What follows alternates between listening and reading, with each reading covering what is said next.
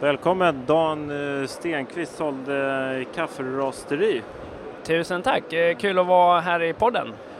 Jag minns ju, du och jag har ju känt varandra ganska länge. Jag minns, eh, du intervjuade mig sist, eh, Nordic Barista Cup hösten 2007. Du frågade mig vad är trenden nu? Om jag frågar samma sak till dig, vad, vad, är, nästa, vad, vad är trendigt nu liksom? Vad är, näst, vad är nästa trend?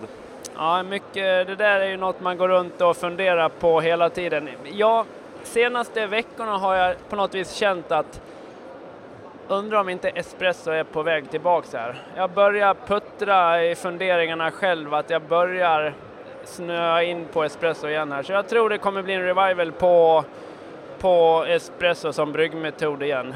Eh, mycket tack vare eh, effektiviteten, att det går snabbt att få kaffet. Men varför, alltså, varför tror du det? Är det att kunderna liksom eh, är trötta på den här bryggkaffetrenden eller?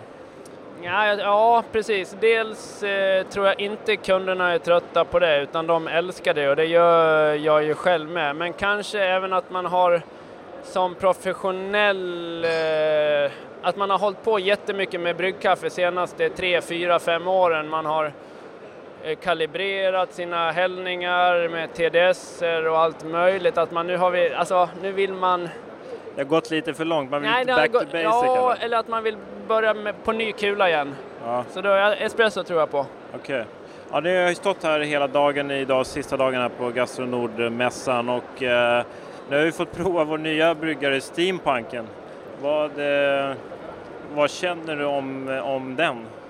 Eh, framförallt så tycker jag att den har väl lite där eh, min V60 har ju och kan saknar, det visuella. Vi pratade lite om det innan här idag att eh, en tydlig trend också kan vara att man ska göra någonting lite mera show av eh, bryggningarna på barer och kaféer. Så att man, jag som gäst vill vara beredd att betala 40-50 spänn för en, en lite bättre upplevelse. Och då tycker jag steampunken var cool där, att den var, gör en upplevelse av bryggprocessen. Ja, tanken är väl lite att man ska kunna få en, en eh, handbryggd fast inte behöva brygga den eh, själv på något sätt. Men det, det, det ska bli spännande att se hur den där tas, tas emot. Där. Vi har ju två kunder här nu så vi, vi, vi, får se vad som händer med den.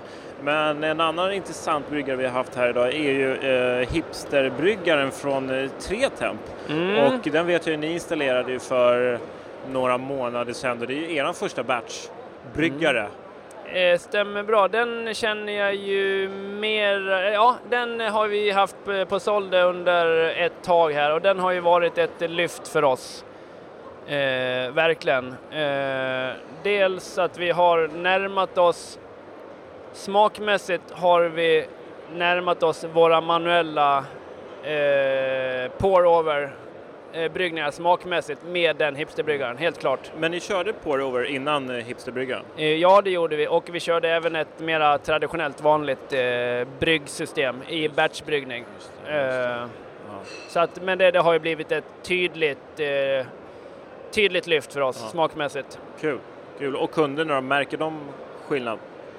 kunderna, ja men det skulle jag säga, det är ju massa liksom, olika parametrar som gör, dels blir vi bättre på att rosta, dels blir vi bättre på att kalibrera, dels har vi börjat använda TD-refraktometer, så vi har ju kalibrerat oss själva tillsammans, alltså Eh, många parametrar, men helt klart, kunderna tycker kaffet smakar bättre med, med eh, tre temps hipsterbryggare, inget snack. Och ni har ju, hur länge är det ni har rostat nu? Hur länge har ni haft rosteri?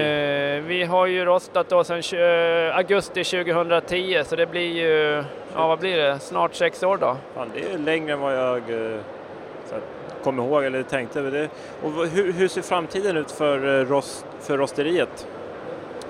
Vi Eh, kommer väl puttra på i liksom sålde, sålde stilen. Vi gillar ju att götta oss nere i Malmö där och eh, försöka bli bättre och bättre och bättre. Senaste ett och ett halvt åren har vi liksom utvecklats mycket rostprofilmässigt. Vi rostar renare kaffen på bryggsidan och vi jagar sötma, renhet även i, på espressosidan. Så att det är ett ständigt arbete som vi kommer fortsätta med ja, framöver här. Ja. Tack så mycket, det har varit ett, ett nöje att ha er här. Två, två proffs, du och Johan, har ju gjort en och annan espresso i era dagar. Så att, eh, stort nöje, tack för, att ni, tack för att ni var här. Tack så mycket Anders.